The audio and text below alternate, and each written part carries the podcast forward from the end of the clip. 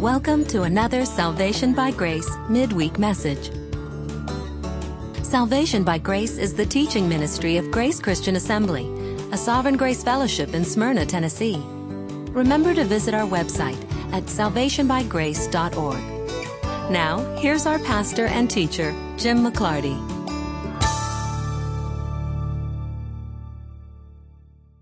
I would say, all things being equal, that we will finish Ezekiel next week. The good news is, in a couple of weeks, we'll be starting the book of Esther. And yes, I encourage you to bring your noisemakers.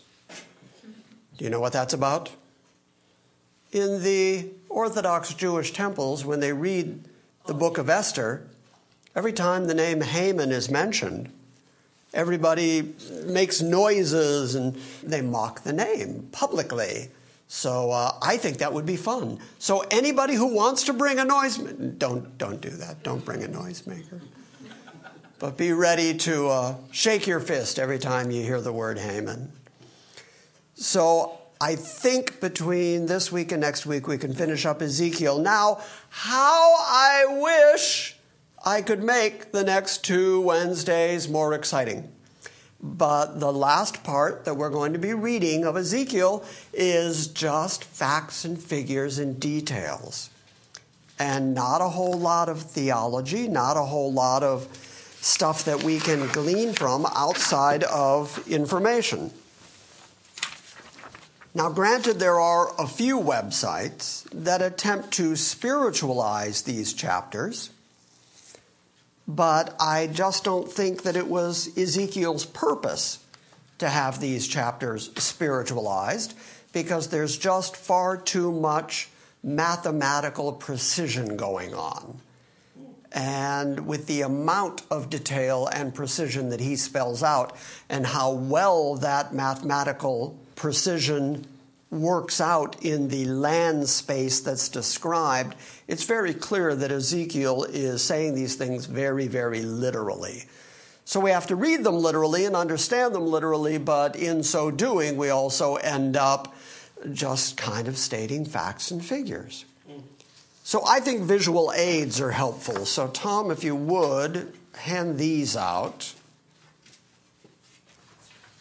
This visual aid is a drawing, a rendering of what the land of Palestine and Israel will look like according to the divisions that we're about to read. God is very, very specific about the land not only being His land, but that it is then divided up among the 12 tribes, because remember, all 12 tribes are going to be represented and reunited in Israel. They're going to have one common king. And so God spells out exactly where everybody is going to be, where every tribe is going to be, what the layout is going to be, not only of Israel, but remember that the land that we know as Palestine has all been promised to Abraham. And in fact, the land promise given to Abraham back in Genesis takes the future of Israel all the way out into Iraq, out to the Euphrates River and down into Egypt. And so, so the land divisions include a division of land that God is going to say belongs to him. He calls it the Lord's portion. And that portion of land is where his temple is going to be. And then on either side of the Lord's portion, there's going to be a portion given specifically to the prince. And when you take the Lord's section and then the portions to the prince, you practically get a square of land in essentially the center that encompasses Jerusalem. And that's the place that God says, that's mine and then set up the other 12 tribes around that. Now, let me also start tonight with a mea culpa. Uh, you know that I am not interested in being right for my own sake. I'm not trying to say Jim is always right no matter what he says. I've told my children that's true, but outside of that, I'm more interested in the Bible being true, the Bible being accurate. And a couple of weeks ago, when we talked about the glory of God returning to the temple, we saw that the glory of God returned via the east gate. And then that east gate is closed. It's permanently closed. And I had said to you, but it is opened again for the prince. And we're going to see that hopefully tonight. And then I said in passing that prince may be Jesus. I just said it at the end of the message. Just kind of stuck it out there. That prince that would come through the gate is Jesus because he's God. But the truth is, in Ezekiel's context, in what Ezekiel has to say, he identifies the prince. Turn to Ezekiel 37 for just a moment. And in Ezekiel 37, not only do we have the valley of dry bones and God explaining the valley of dry bones, God explains that it is the whole house of Israel, and that He's going to bring them up out of their graves, and they're going to be His people, and He's going to be their God, and He's going to take them into the land of Israel. And then starting at verse 24, He explains that they're all going to have one king. And the language starting at Ezekiel 37 24 says, And my servant David will be king over them, and they will all have one shepherd, and they will walk in my ordinances and keep my statutes and observe them. And they shall live in the land that I gave to Jacob my servant in which your fathers lived, and they will live on it, they and their sons and their sons' sons forever, and David my servant shall be their prince forever. So, contextually, when you get into chapter 45 and you start reading about a land allotment for the prince, I do believe that Ezekiel is referring to David the prince. Now, certainly, if this is all going to occur during what we would call the millennium, during the thousand years, Christ is ruling and reigning from Jerusalem. We know that that's the description. But I think Christ is ruling and reigning over the planet, over the whole world. David is going to be ruling over Israel nationally, but Jesus also told the 12 apostles that in that time, the 12 of them were going to sit on 12 thrones and judge the 12 tribes of Israel. So God is not going to leave anybody without appropriate judges, princes, leadership. Christ ruling over the planet, David ruling over collective Israel, and then the apostles over each individual tribe. God is laying out the government the way He wants the government to be. He is laying out a genuine theocracy which has never occurred on planet Earth. It's something that God attempted when He chose Israel and gave them the law and said, This is how you'll live. They were to live by the rule of God, and that is what a theocracy means. But of course, they rebelled against it. So there's never been a genuine theocratic kingdom on the planet, but that seems to be what God is describing here and what Ezekiel is describing. So, when I said that the prince was probably Jesus a couple weeks ago, I admit that I went outside of what Ezekiel says. Ezekiel is very clear to say the prince is going to be David. And that is made more obvious by the fact that Ezekiel is about to say that if the prince chooses to give any of his land inheritance to his sons as a gift, that it's a permanent gift. And if we're talking about Jesus, then what sons are we talking about? Again, remembering that I'm not going to allegorize. We could allegorize it and say, well, Jesus has many sons. And so if Jesus wants to give a land allotment to his sons, then that's a permanent gift. We could allegorize, we could spiritualize. But if we take all of this at face value, then clearly David the prince could give an allotment to his future sons, and that doesn't create any conflict with our overall theology. Does that make sense? Yes, sir. I, I thought that it was going to be a benevolent dictatorship ruling.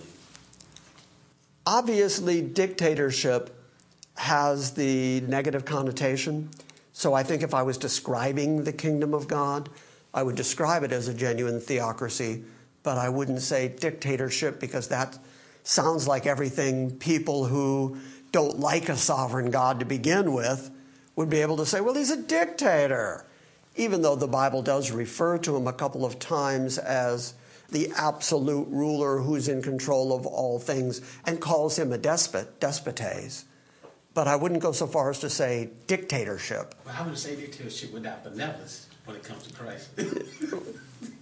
Yes, well, benevolent dictatorship is okay with me, but then you have to explain what you mean. Yeah. So I prefer the word theocracy because I don't have to explain that. It's just God rules, that's the end of it. Because God, who is love, who is gracious, who is kind, there's your benevolence right there. Does that make sense? Yeah, it does. I Yeah. understand now. So let's start in chapter 45. What I've done in the past is that I've given you sort of overview. So let me do that once again and then we will read it so that we understand Ezekiel's language. In dividing up the land of Israel, we hear that there's going to be a sacred district that's 25,000 or 8.3 miles long and 20,000 cubits or 6.6 miles wide. And within this land area, there's going to be the temple complex, like I said, that Ezekiel had just described in chapters 40 to 43. So, this rectangle of land is going to be divided into two equal portions. Each one is about 8.3 miles long and 3.3 miles wide. And that first portion, in which there's going to be the sanctuary, that's all allotted to the priests and their houses, as well as the holy place for the sanctuary. And the second portion is going to be allotted to the Levites who serve in the temple, and that's where they have the possession for the towns that they're going to live in. So instead of being scattered throughout Israel, which is what originally the Levites would do, you can read about that back in Joshua 21. Instead of them being scattered among Israel, the priests and the Levites are going to reside in that permanent place of ministry on that allotment that God says, This is my land. Now that's new. When you look at the land allotments that happened back when Israel first took the land of milk and honey, and God spelled out the land allotments and was very clear to say that they always had to return to the original families they were assigned to, as Tom asked earlier. You don't find a piece of land that is the Lord's land. So, this is something new where God has said He's going to be right there in their midst, and there's an allotment that just belongs to Him where His Levites, where His priests all dwell. So, then on top of that, the square of that land, 8.3 miles in all four dimensions, is going to be located at the present site where Jerusalem is right now. So that's the place where God chose to place his name. So, of course, his land allotment is going to include Jerusalem. And there's a band of land that extends from the city to the east and to the west, and the prince, we conclude that that is David, the prince is going to have the land that's bordering each side of the area that was formed by that sacred district and the property of the city. So, this strip of land is going to extend on the east to the Jordan River and on the west to the Mediterranean Sea. And then he's going to turn his attention, starting at verse 9, to the fairness that the prince is going to spell out. Because remember that after the southern kingdom, Judah, and the northern kingdom, Israel, were separated from each other, that even though occasionally in the lineage of David there was a good king for Judah, in the north there was just a succession of bad kings, bad princes, bad rulers. And so God is going to take the time to say that the prince is going to be absolutely fair in his dealings with Israel.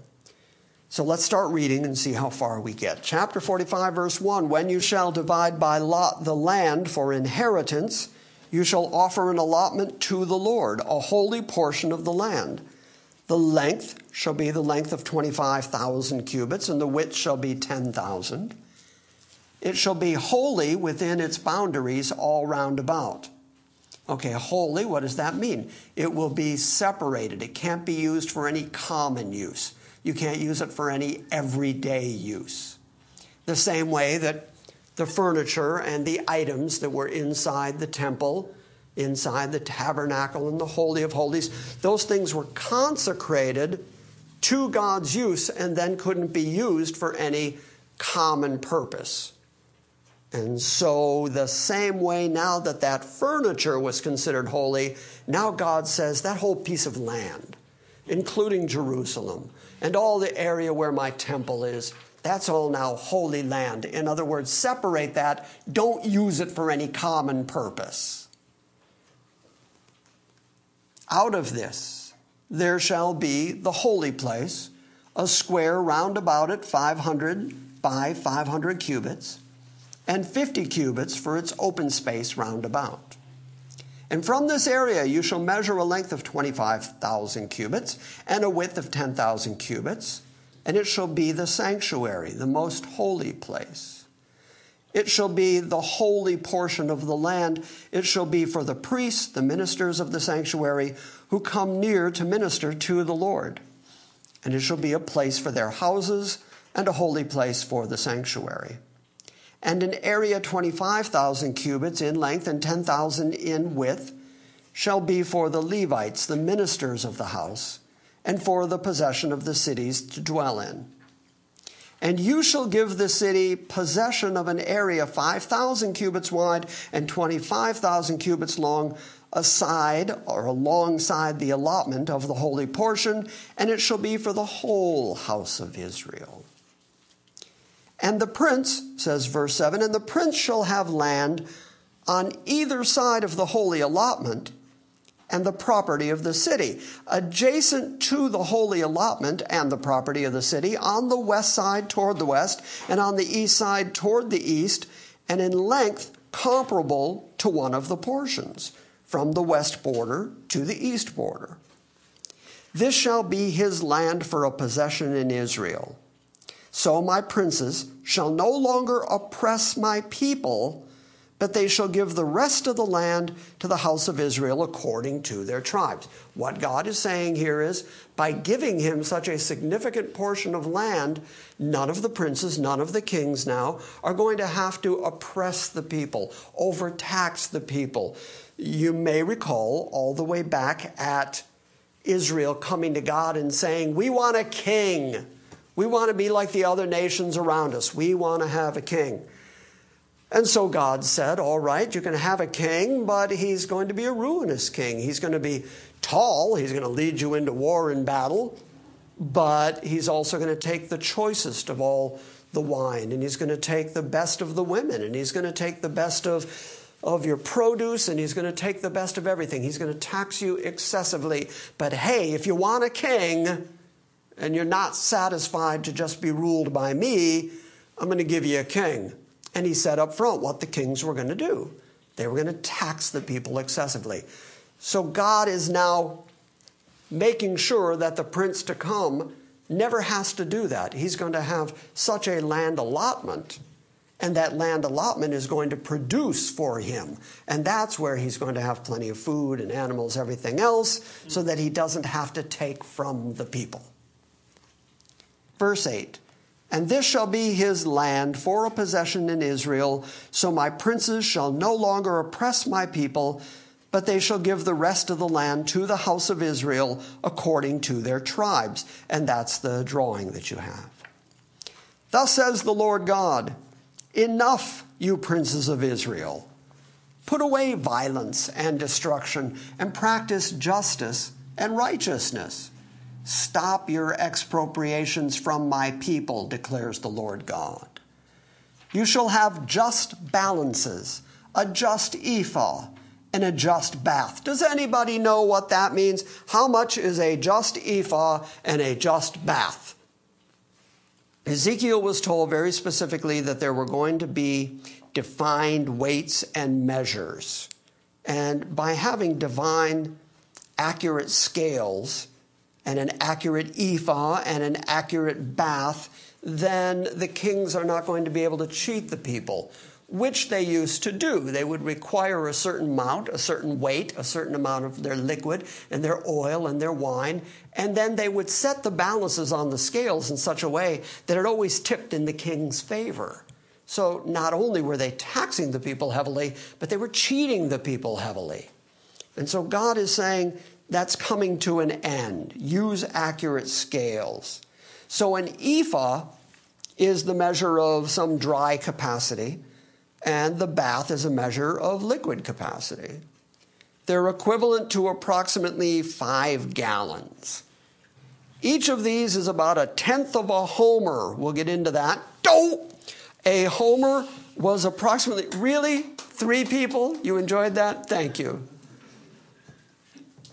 A homer is also a weight and a measure, actually. It's approximately 50 gallons or about six bushels, or roughly what you would consider a donkey load.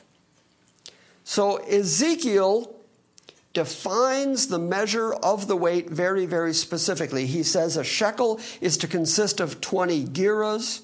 A shekel weighed just under 11 and a half grams, or about two fifths of an ounce. A gerah was Israel's smallest unit of weight.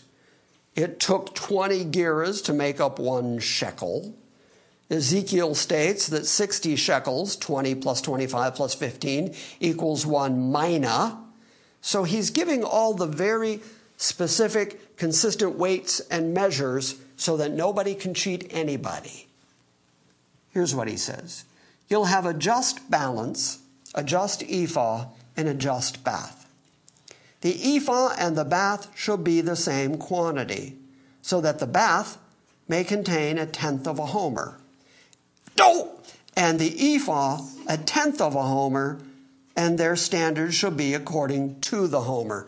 The only reason I did the bad homer impression again was because these two liked it last time, and that's really, that's really the only reason I did it. Verse 12. And the shekel shall be 20 gerahs, 20 shekels, 25 shekels, and 15 shekels shall be your mina.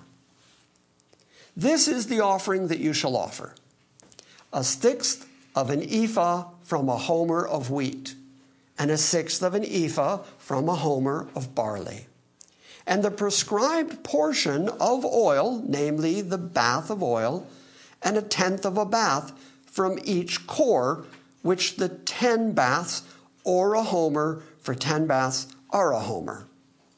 And one sheep from each flock of 200 from the watering places of Israel, and for a grain offering, and for a burnt offering, and for a peace offering to make atonement for them, declares the Lord God. Okay, so what's going on here? God not only says that the weights and the measures have to be sufficient, have to be completely just, but now God is saying, This is what sacrifices, what offerings you're going to bring to me. And then when you say, Well, that's, that seems like a large portion that they have to bring all the time, in a moment, he's going to say, And the prince is going to provide those. Because the prince is the one who is going to get the gifts from the other 12 tribes. And once the gifts come, it's out of those gifts that God expects his offerings. So there's just this system of extreme fairness going on. That's what I want you to see. Even if you get lost in the details and you get lost in the numbers, just remember that what God is setting up is a completely just and fair system so that nobody gets to cheat anybody. So, this is about the offering that you're going to bring one sheep from each flock of 200 from the watering places of Israel for a grain offering, for a burnt offering, and for peace offerings to make atonement for them, declares the Lord God. And all the people of the land shall give this offering for the prince in Israel. And it shall be the prince's part to provide the burnt offerings, the grain offerings, and the libations at the feast. Think about that for just a moment. He's going to start explaining the feast to come. And it used to be that you had to tithe roughly 30% of your total income because a tenth went to the widows and went to the support of the Levites, and you had to lay that up in grain silos. But then you also had to have a tithe that you brought for the, the support, the regular support of the work of the temple. And then there was a tithe that you had to put aside of all your grains, your foods, so that you could bring that tithe to Jerusalem so that three times a year you could feast before the Lord. And so you had to separate that part from your total income or your total growth or whatever you had in animals and grain, and you had to bring that to Jerusalem. Here's a change. God says, Now, when you come for my feast, the prince is going to bring in all the food and all the libations and all the sacrifices. The prince is going to supply for you. In other words, just show up. Here's what he says. And it shall be the prince's part to provide the burnt offerings, the grain offerings, and the libations at the feasts, and on the new moons, and on the Sabbaths, at all the appointed feasts of the house of Israel. He shall provide the sin offering, the grain offering, the burnt offering, and the peace offerings to make atonement to the house of Israel. Thus says the Lord God, in the first month, on the first day of the month, you shall take a young bull without blemish and cleanse the sanctuary. And the priest shall take some of the blood of the sin offering and put it on the doors of the house, on the four corners of the ledge of the altar, and on the posts of the gate of the inner court. And thus you shall do on the seventh day of the month for everyone who goes astray or is naive, so that you shall make atonement for the house.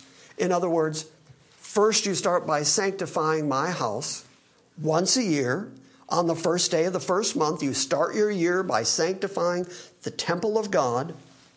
And then, if in the process of doing that, someone sins inadvertently, on the seventh day, you also make a sacrifice for them as an atonement for the fact that while they were working in my house, they sinned inadvertently. They didn't mean to. Everyone who goes astray or is naive so you shall make atonement for the house. In the first month, on the 14th day of the month, you shall have the Passover, a feast of seven days, and unleavened bread shall be eaten. Look at that. The Passover, which is the first feast that God put in place for Israel back when he brought them out of Egypt, when the death angel passed over Israel and killed all the firstborn of the sons of Egypt.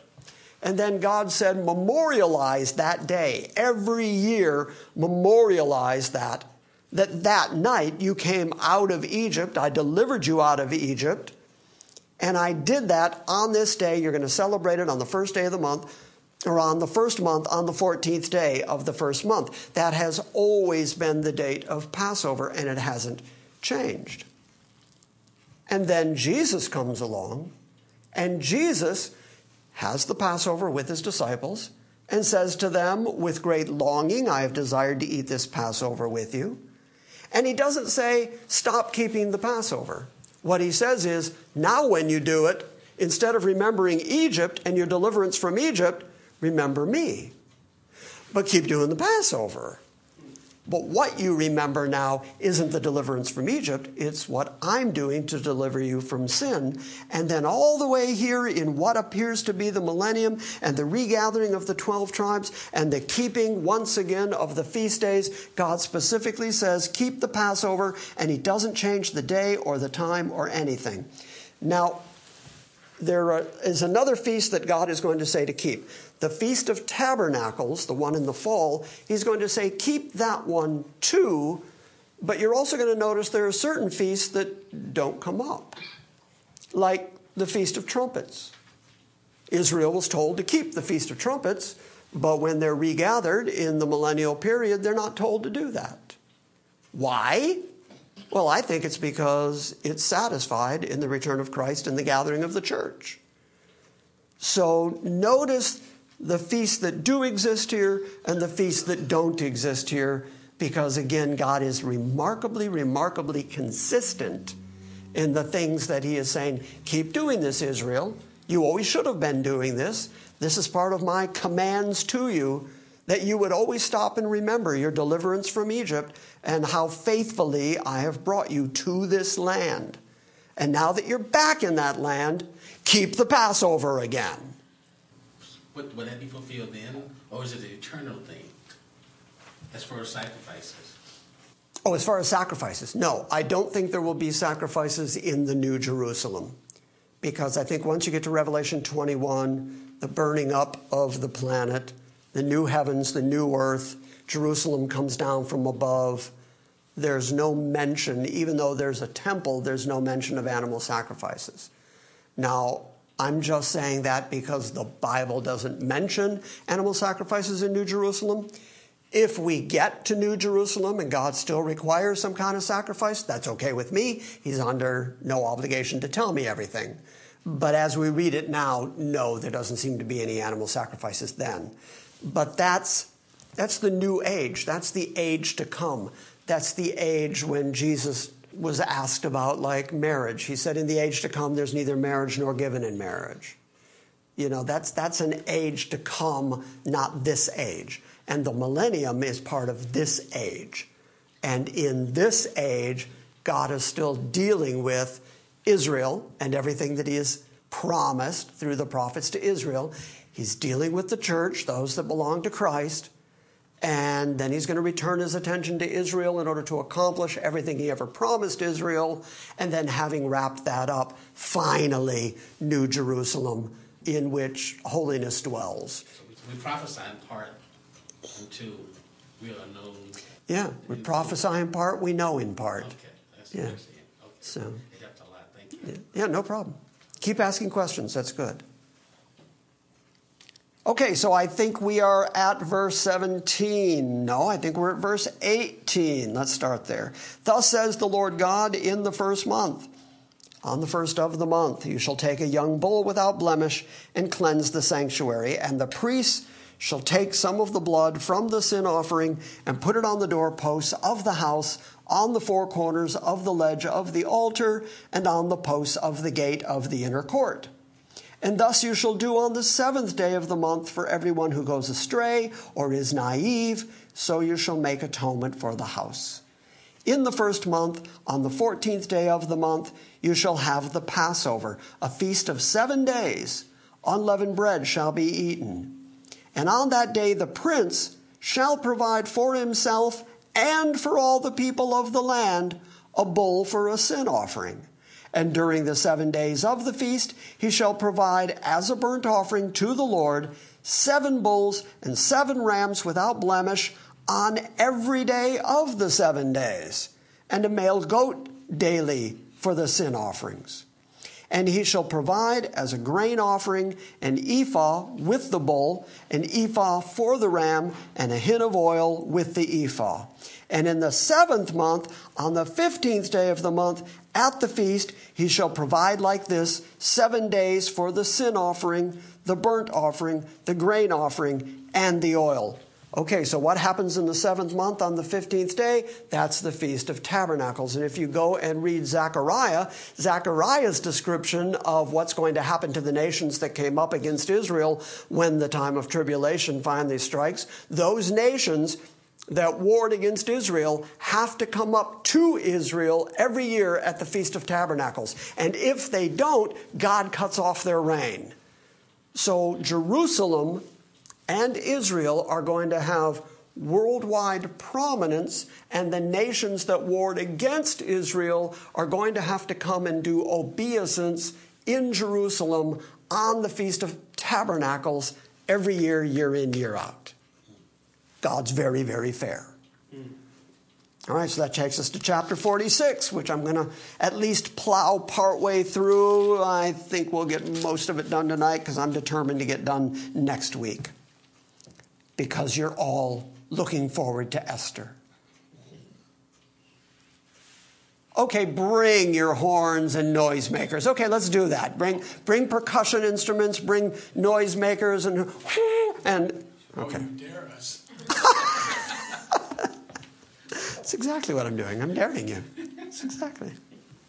Thus says the Lord God The gate of the inner court facing east shall be shut during the six working days, but it shall be opened on the Sabbath day and opened on the day of the new moon.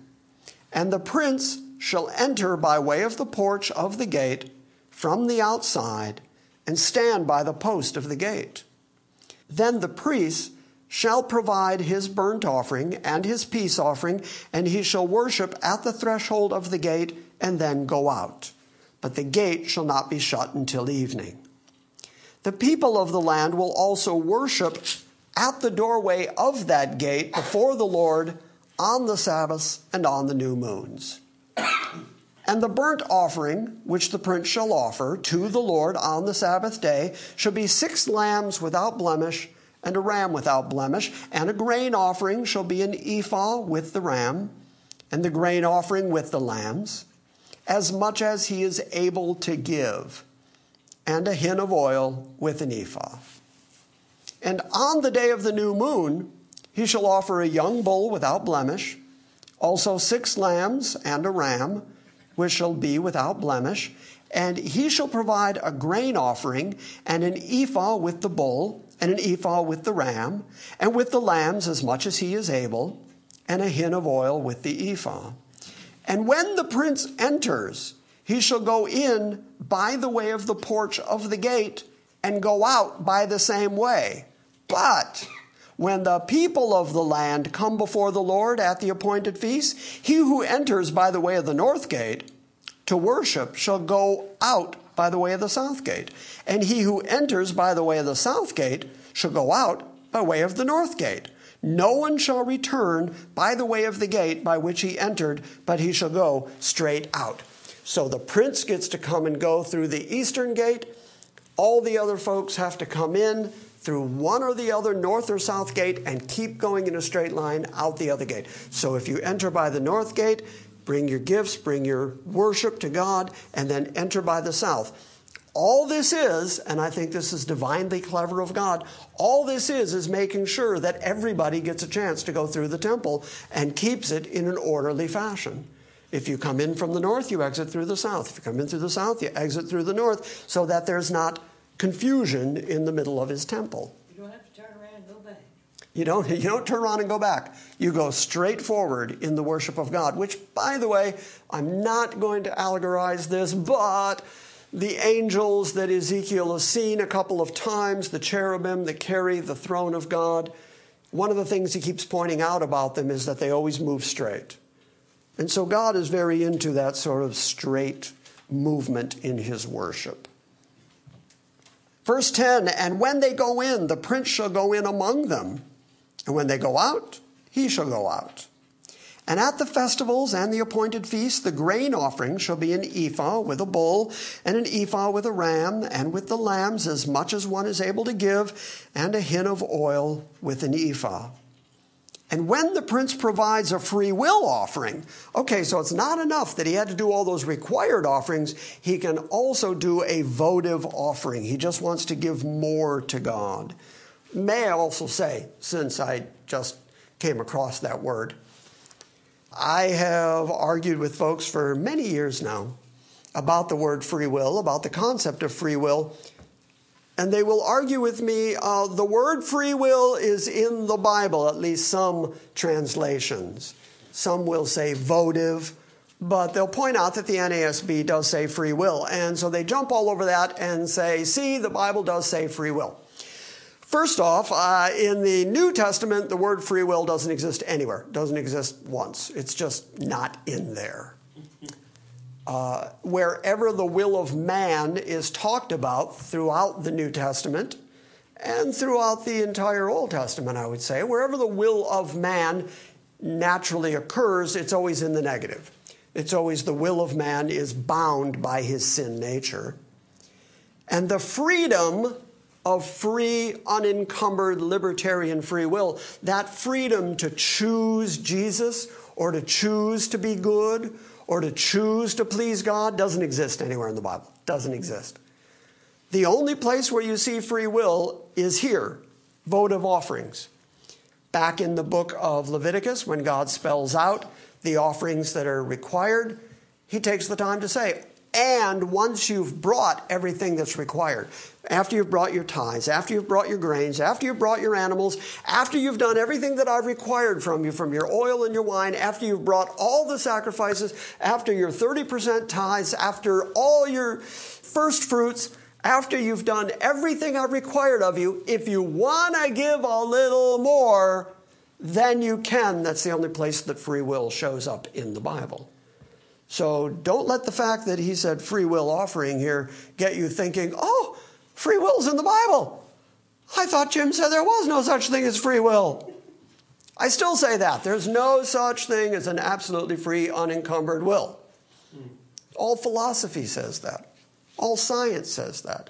Because your will is dictated by who you are and where you grew up and how your parents raised you and what society you're in and what beliefs you have and what you hold on to. All of that informs the decisions that you make so that the decisions you make are not truly, genuinely free. They are heavily, heavily influenced. But beyond that, if you are truly depraved, if you are naturally sinful, then your will is restricted by your nature, by your inability. Here, we'll, we'll check this one.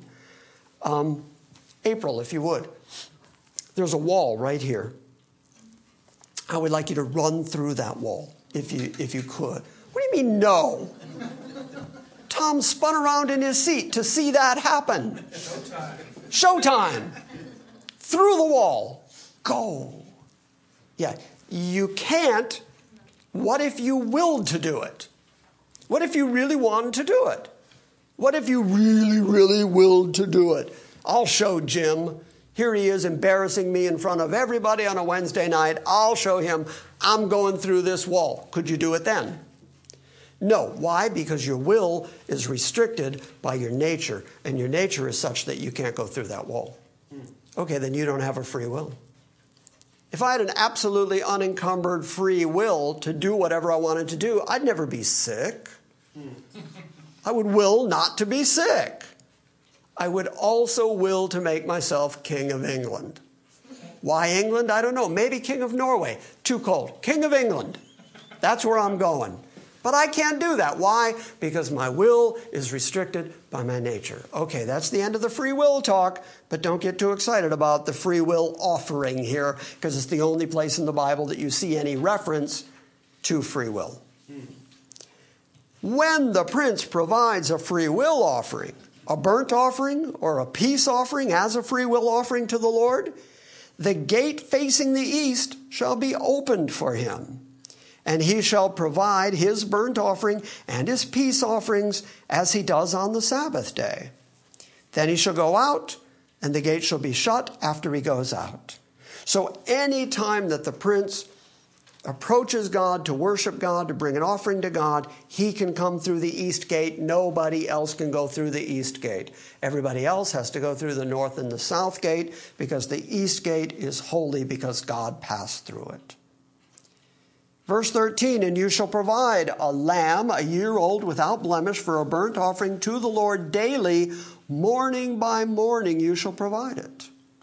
Also, you shall provide a grain offering with it morning by morning, a sixth of an ephah, and a third of a hin of oil to moisten the fine flour, and grain offering to the Lord continually by a perpetual ordinance. Do you notice what's missing there? What's missing? God used to also require an evening offering. Here he says, morning by morning, bring me my offerings. There's no mention of an evening offering.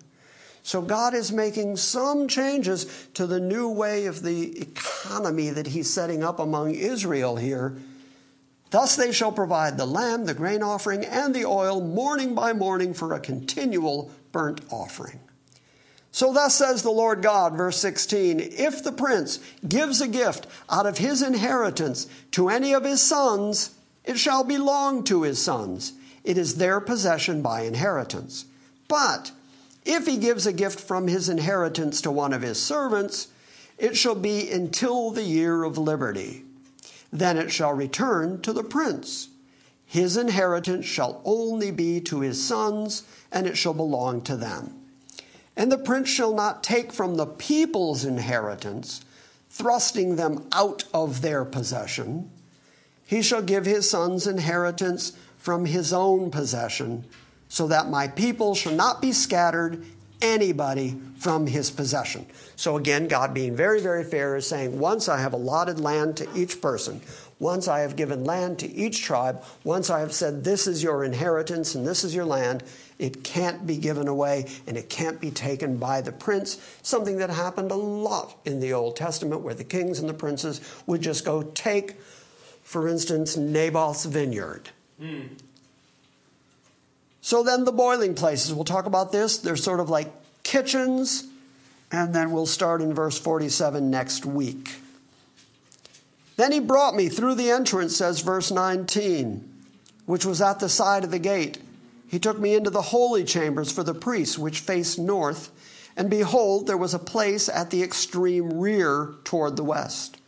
And he said to me, This is the place where the priests shall boil the guilt offering and the sin offering, and where they shall bake grain offerings, in order that they may not bring them out into the outer court to transmit holiness to the people. So, all these offerings we've been talking about, all these animals, all these grain offerings, all these oil offerings, then are used to cook the meals that feed the priests and the Levites. Because there's an entire tribe that's there serving God. How does God take care of them? How does He feed them? By the sacrifices that the people bring in the worship of God, God then allows the ministers that minister in the temple to eat those things. And so there's like a kitchen behind the temple where they're going to bake and boil their food and bread. Then he took me out, says verse 21. Then he brought me out into the outer court and led me across the four corners of the court. And behold, in every corner of the court there was a small court. In the four corners of the court there were enclosed courts, 40 cubits long and 30 wide. These four in the corners are the same size. And there was a row of masonry about them and around the four of them and boiling places were made under the rows round about. And then he said to me, These are the boiling places where the ministers of the house shall boil the sacrifices of the people. Next week, we'll start looking at the water that flows from the temple. Really fascinating information. Hopefully, we can get through verse 47 and 48 next week, and that will finally wrap up the book of Ezekiel. Any questions from what you've heard this evening? Even if you don't get all the facts, figures, details, all the numbers, all the math, just know that God has designed everything very, very specifically because this time Israel is going to genuinely worship God the way He required them to worship Him in the first place, and they are actually going to be a theocracy. You got that? Yes, sir, got it. Okay. Next week, water from the temple, and then we're done. And then the week after, the book of Esther. Anything else? Yes, sir. When we looked at uh, chapter 37 and David as the prince, it says, uh, My servant David shall be their prince forever. How could forever be a thousand years? Good question. I expect that if God says he's going to be their prince forever, then that means he's going to be their prince forever. And so perhaps he's still going to be the prince over Israel in the New Jerusalem. It is called Jerusalem after all. And don't forget that the gates of the New Jerusalem, three on each side, are named after the 12 tribes of Israel. So perhaps those are the ways of coming and going for each of those individual tribes. The 12 foundations of the New Jerusalem are built on the names of the apostles. So there's your church relationship. And so the New Jerusalem is the combination of Israel and the church, finally and forever united, but perhaps they're going to still have a, a direct prince over them for organization. I don't know. God hasn't told us. But I do believe that when God says forever, he means forever. That, that prince that we were talking about, over, the, over my years, I've been taught and believed that that prince was Christ. But I've learned tonight that it was King David. So now I'm wondering where's Christ at this time? I'm, I'm sure he's on earth, right? Right? Ruling and reigning apparently from Jerusalem. But he's ruling and reigning not only over Israel, but over the world, over the planet, which is why he will be causing things like the, the Gentile nations that warred against Israel to come up for the Feast of Tabernacles. And so it says that he's going to rule with a rod of iron. Okay, well, he doesn't need that rod of iron for Israel's sake, but he's going to need that rod of iron for the Gentile nations.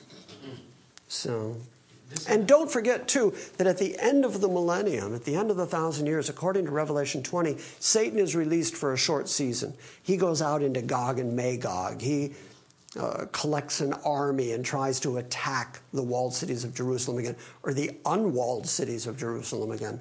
And uh, that's the point at which God finally wipes them out completely, and then new heavens, new earth, all of that stuff in Revelation 21.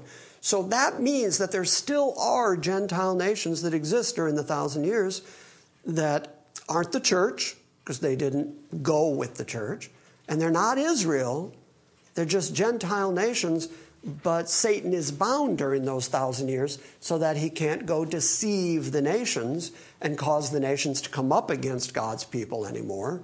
But they still exist, they're still out there. Somebody needs to be ruling over them as well. And so I expect that that's Jesus' complete dominion, and then under him, David as prince over Israel, and then under him, the apostles judging the 12 tribes each individually. So God has a, a consistent level of rulership. This is not the time where there's no night anymore, is it? That's, that's in, that's in. I- That's in New Jerusalem, Okay, yeah. okay. Yeah, because the Lord's light is going to light the city. Okay. And we're not going to need to sleep anymore. So there's going to be constant light. And I'm the kind of guy that needs a nap once in a while. So I'm not sure I'm going to like that. And the closing lines. Did I see a hand over here? Yeah. Is there an expectation of another temple or two more temples? Two. There's the one that right now in Israel, they have a temple in prefab state. They've got all the furniture for the Holy of Holies. Mm-hmm. They're, they're waiting on their final red heifer, and they're waiting for their opportunity to start sacrificing in the new Holy of Holies. That's the one that Paul says and Jesus says Antichrist is going to stand in, showing himself that he is God. But that one won't last over into the millennium. No, that's going to be destroyed in the course of all that. That's what I thought. And then there will be Ezekiel's temple. Are they using Ezekiel's blueprint at all for? No, Ezekiel's blueprint is much, much larger than they're using more of the Solomon temple. And uh, Solomon temple, Herod's temple, they're even trying to build it on the Temple Mount. But wouldn't the Jews have some expectation that they are the ones that need to build this, or Say that again. would they not have an expectation that they are the ones that should build this, or not? I would think so, but I also don't forget that the book of Thessalonians says that God is going to be so in control of that time of trouble, the time that Jeremiah calls the time of Jacob's trouble, that he says God is blinding the eyes, that's Romans, God is blinding the eyes of Israel so that they would stay in this state of unbelief. And then in talking about those that follow the Antichrist, Jew and Gentile, he says God will turn them over to a strong delusion so that they'll believe the lie and be condemned. So, yes, it seems rational and logical that they would follow the Ezekiel model and say, this is what we have to build. But God is going to make sure that what they do is in keeping with his divine plan in the way that he is blinding them and strong deluding them in order that the Antichrist can come on the planet. With everything that we know about the Antichrist and everything we read about in the Bible about this uh, final world ruler and his false prophet and the idol that speaks and all of that kind of stuff, you would think that any rational person would see it and go, oh, there it is. There, there, just like the Bible said, it's here. Well, why are they going to end up worshiping him? Why are they going to take his mark? Why are they going to be part of the Antichrist system? Well, because God has already said he's going to give them a strong delusion so that they believe the lie so that they'll be condemned. It's a really, really sovereign God, but it also shows a God who's in complete control of what's coming. So when you ask questions like, well, wouldn't logically they follow this?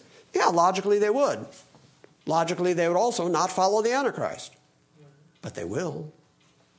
Make sense? Yes. Sir, Anything else? now, I've I've never been able to figure out if, if Christ will have a throne on earth. I wish I knew.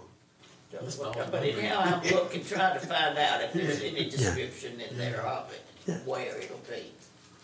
I, I would suspect that since God presents himself a couple of times in the book of Ezekiel riding on that chariot type throne with the emerald rainbow behind him and the angels around him and the cherubim crying out about him and stuff that Isaiah saw.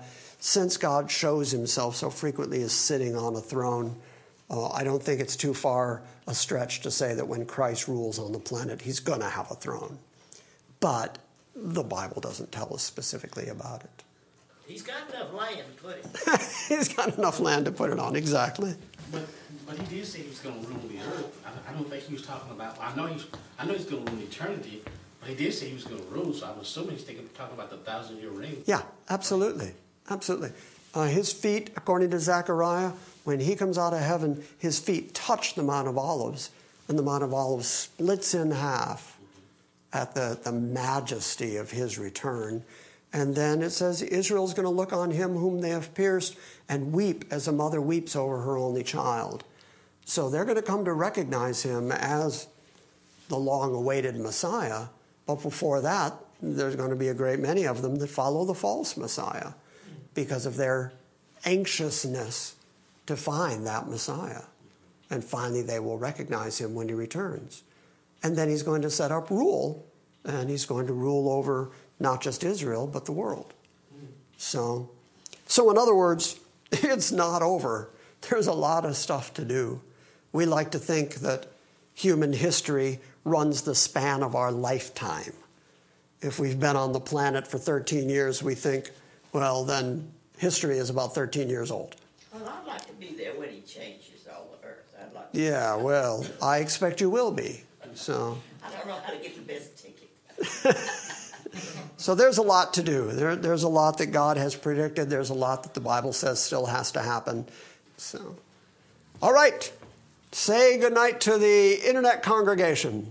Goodnight.